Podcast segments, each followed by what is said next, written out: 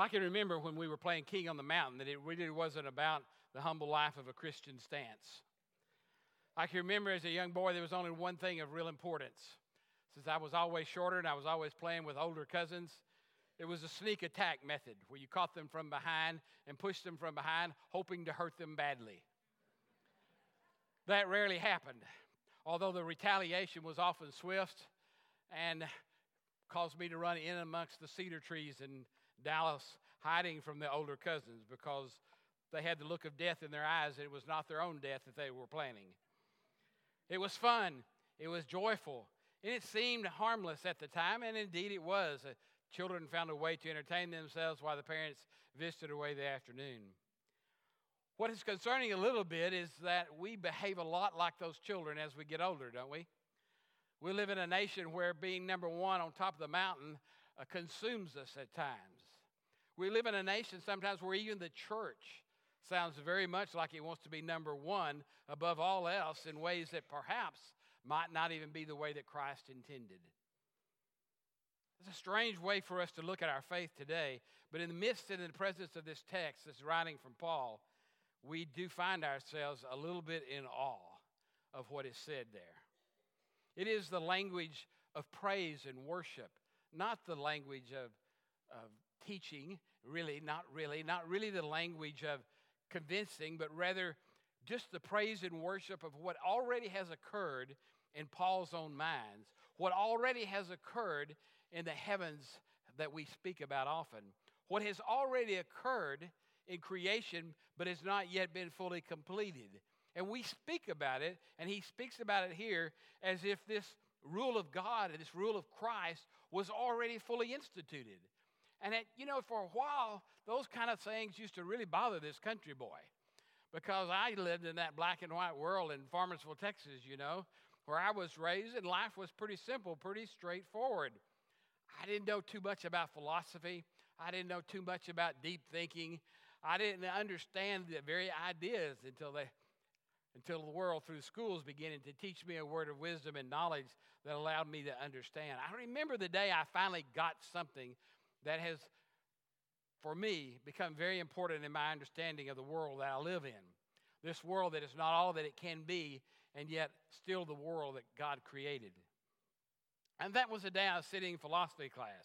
Now, if you've ever taken a philosophy of religion class, and you stayed awake for some part of it that was important, and found yourself oftentimes kind of swimming away in the sea of long words and concepts that were a little foreign to your upright world of fact and fiction, then you may have caught hold of something that it was very important. And I did one day in class when I finally began to realize that in the mind and in the heart of God, and in fact, in God's presence, creation was already completed.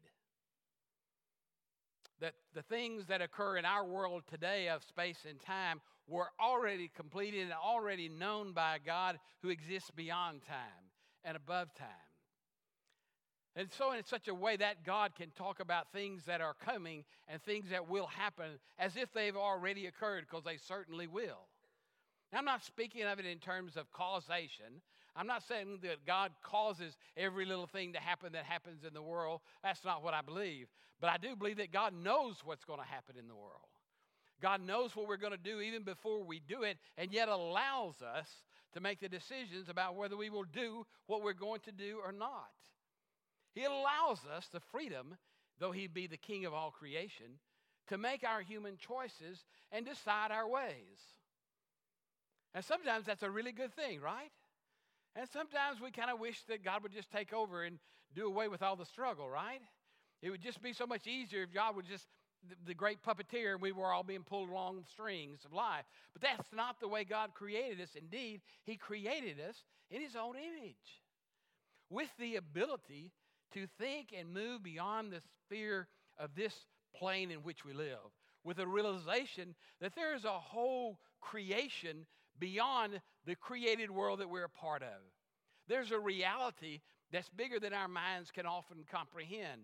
And his language of worship and praise soars throughout these words of Paul as he takes this vision of creation, raised by God's power from the dead, he said of Christ, exalted to the right hand of God. This one was above all rule and power and authority on earth. Wouldn't that be a surprise to a lot of leaders of the world?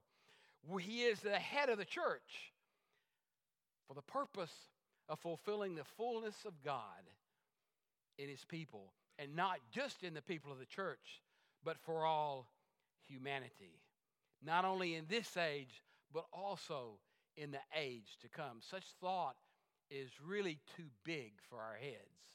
It makes my head hurt just to repeat it.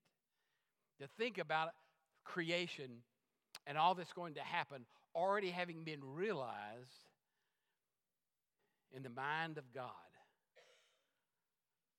That gets all kinds of trouble to my factual kind of head and to the way I think about the world in which I believe. And in fact, just to call Jesus the Christ of all life, the King of all creation, is a problem in our world today, isn't it?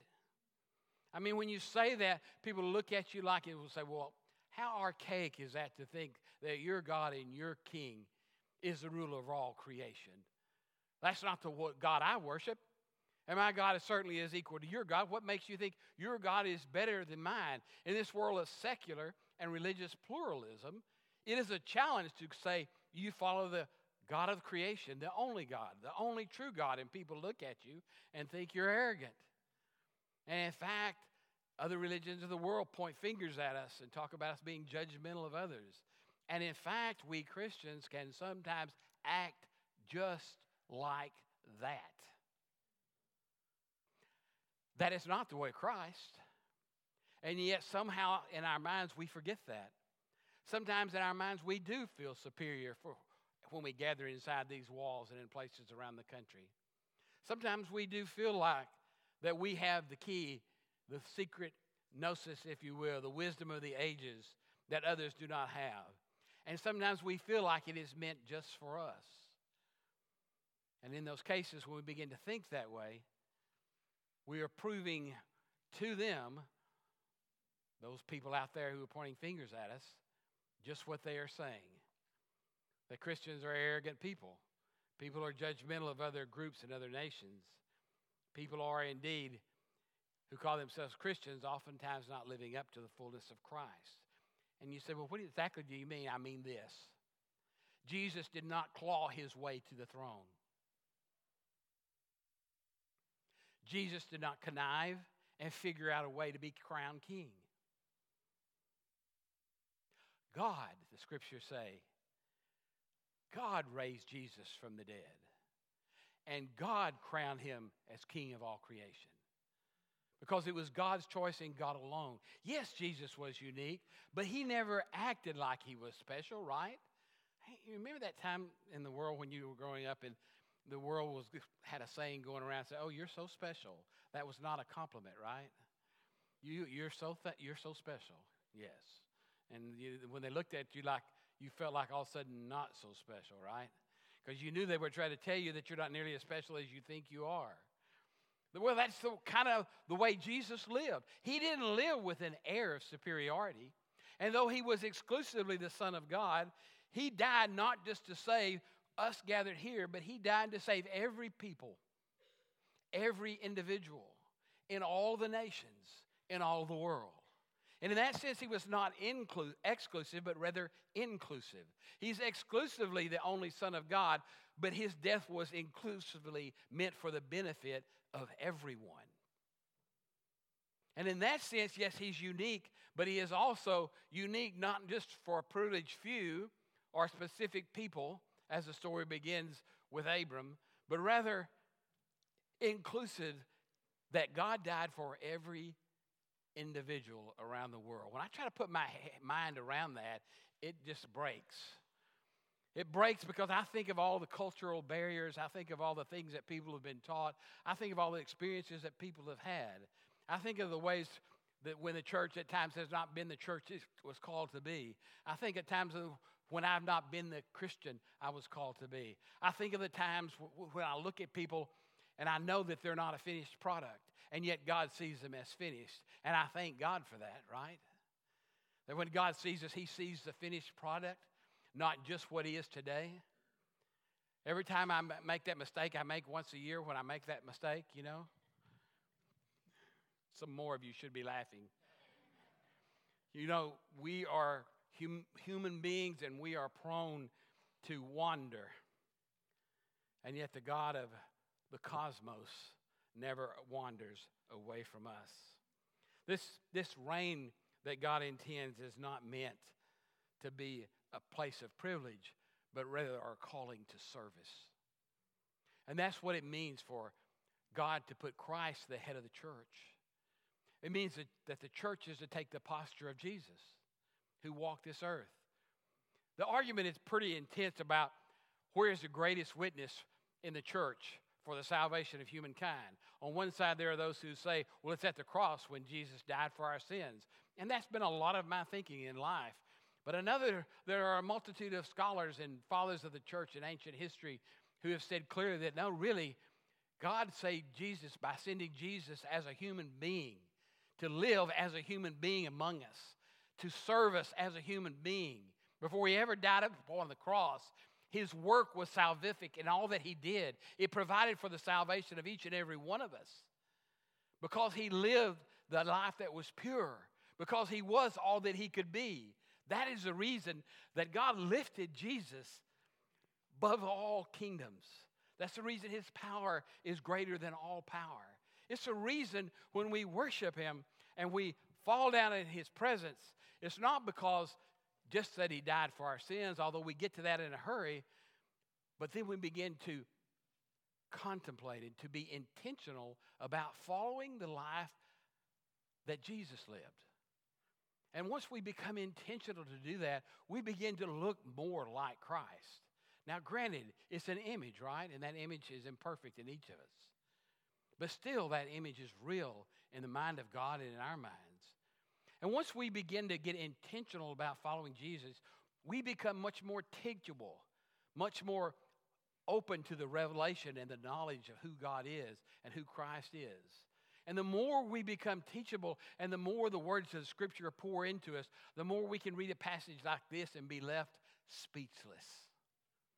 Speechless in the presence of words that are incredible to us, almost beyond imagination. And so when we come to the final closeout of the Christian year, it's not by accident that the church has chosen to remember on this closeout of the Christian year that Christ is King, because you see, having Christ as King is really what it's all about, right? That allowing Jesus to reign from the throne as Christ, not only the throne in heaven, but in the throne of our lives, the seat where we make our decisions, the place where our thoughts are controlled, the place where the actions receive guidance. Not grasping this, but receiving it as his reward for being all that God created him to be. What does that mean for us? For the past 8-9 weeks or so, we've been talking about identity. What it means, who are we in Christ? Who are we as members of First Methodist Carrollton? But even bigger than that, who are we as followers of Jesus Christ? Christians in the world stage. And that identity is clearly defined in the words that we hear read today. It is defined and shaped by our identity as the person of Jesus Christ. The 8 words that we've been talking about over these weeks are all words that lend to that identification. People identify us as Christian when we're loving. Period. It has become and still is the chief way, even as Jesus said it would be, they will know that you are my children by your love that you have for one another. Love one another as I've loved you, he told those disciples. Because you see, there's nothing like being identified as a person who's loving, because the world never gets enough of it. Now, we get enough of everything else, right? But we don't get enough of being loved. Being loving is the hallmark of the way the world identifies Christians, and it is the hallmark of how we identify our own lives, to the extent that we know and realize how loving we are. When you go to do you give yourself a report card, right? How often do you get report cards, by the way? I should ask you that. How often do you grade yourself?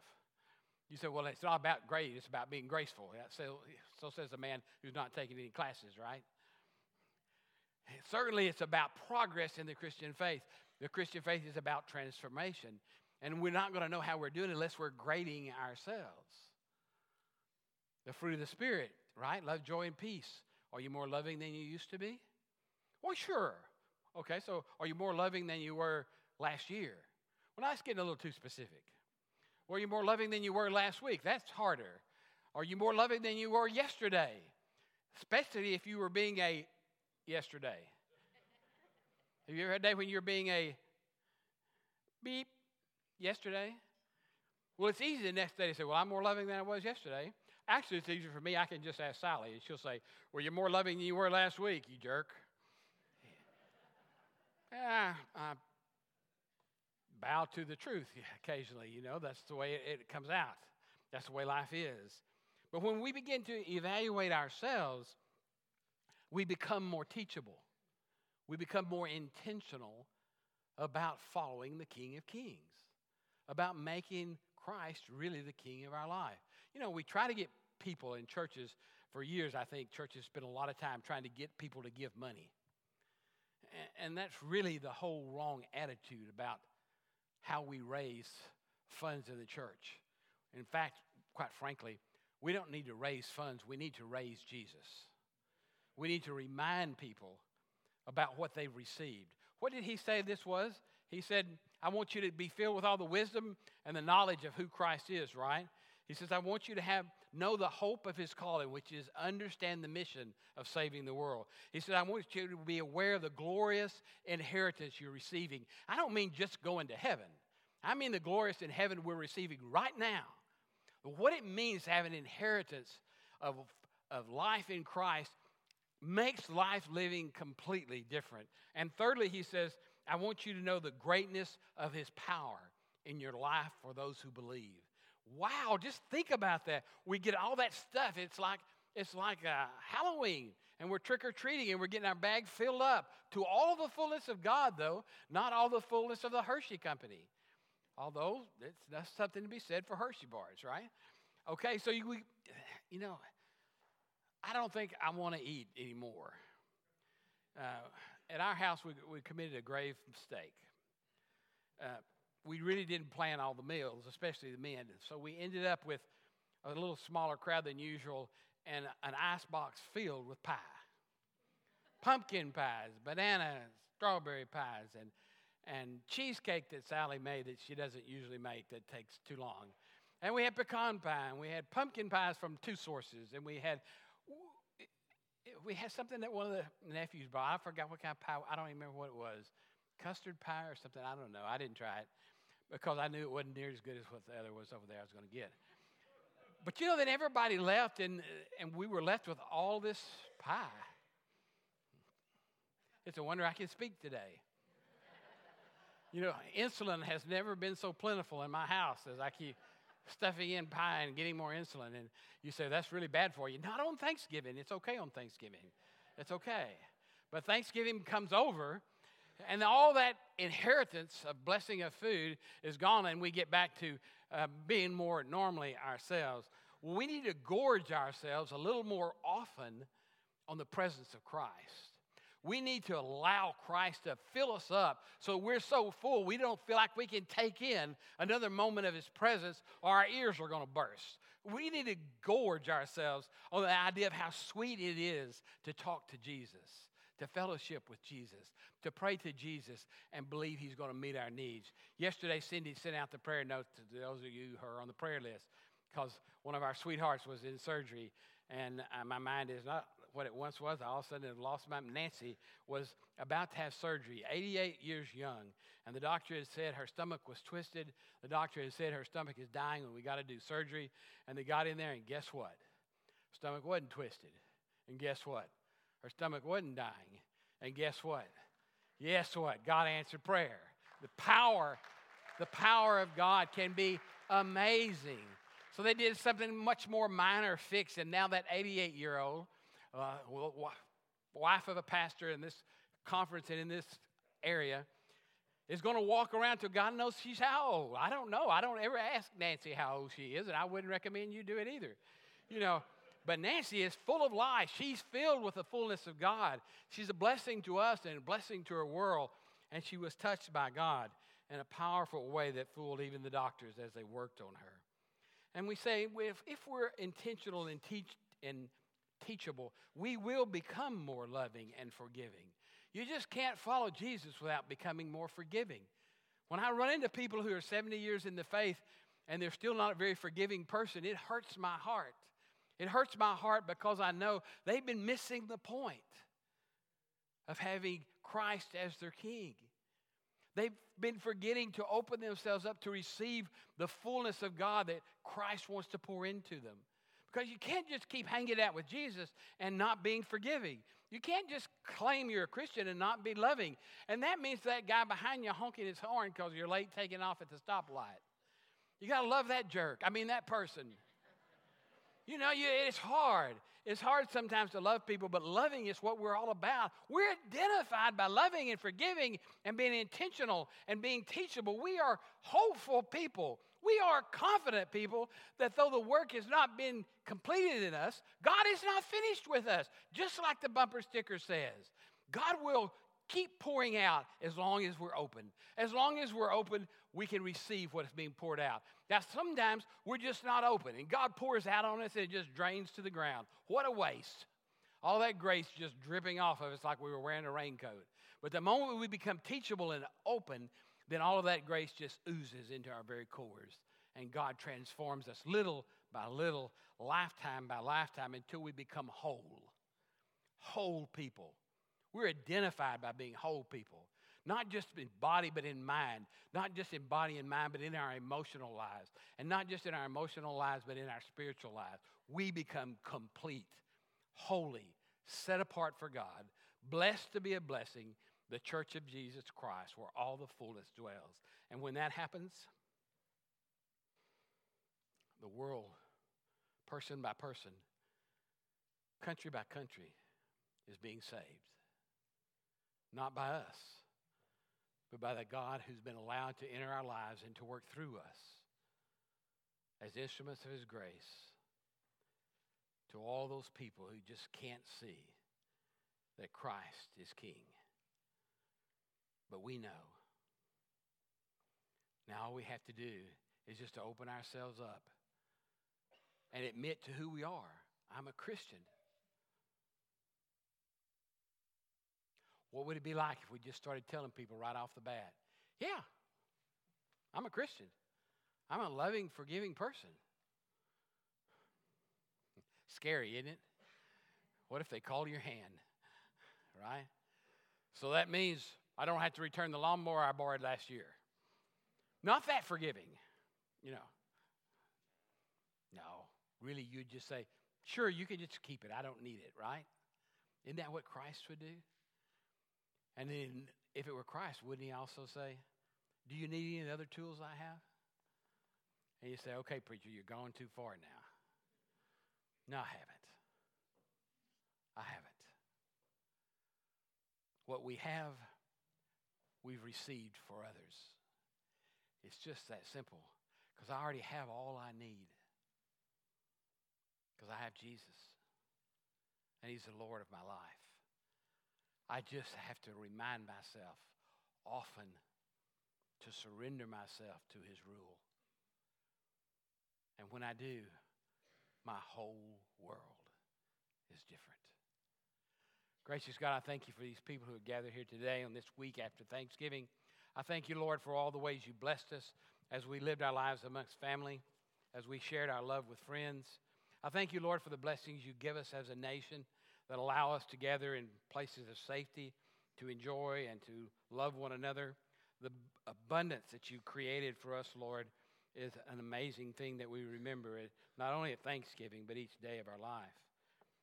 We remember, Lord, how you came to us to give yourself to us in order that we might not just be here for ourselves, but remember that we are really here for others, that you just didn't come to make us special, except in the sense that as we become special, people can see you in us in order that the world might be saved. For that was your mission, and that is your mission, and that will be your mission when this earth is no more and a new earth has begun.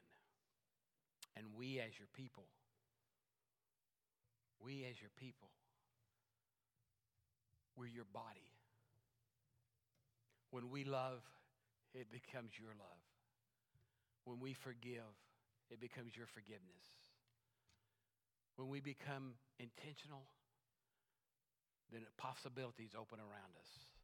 When we become teachable, then we continue to absorb your presence in greater and greater ways. And as we get more and more of you, our hopefulness for our fallen world grows brighter and brighter and stronger and stronger. And our confidence in you and in your ways make us to be the whole people you created us to be.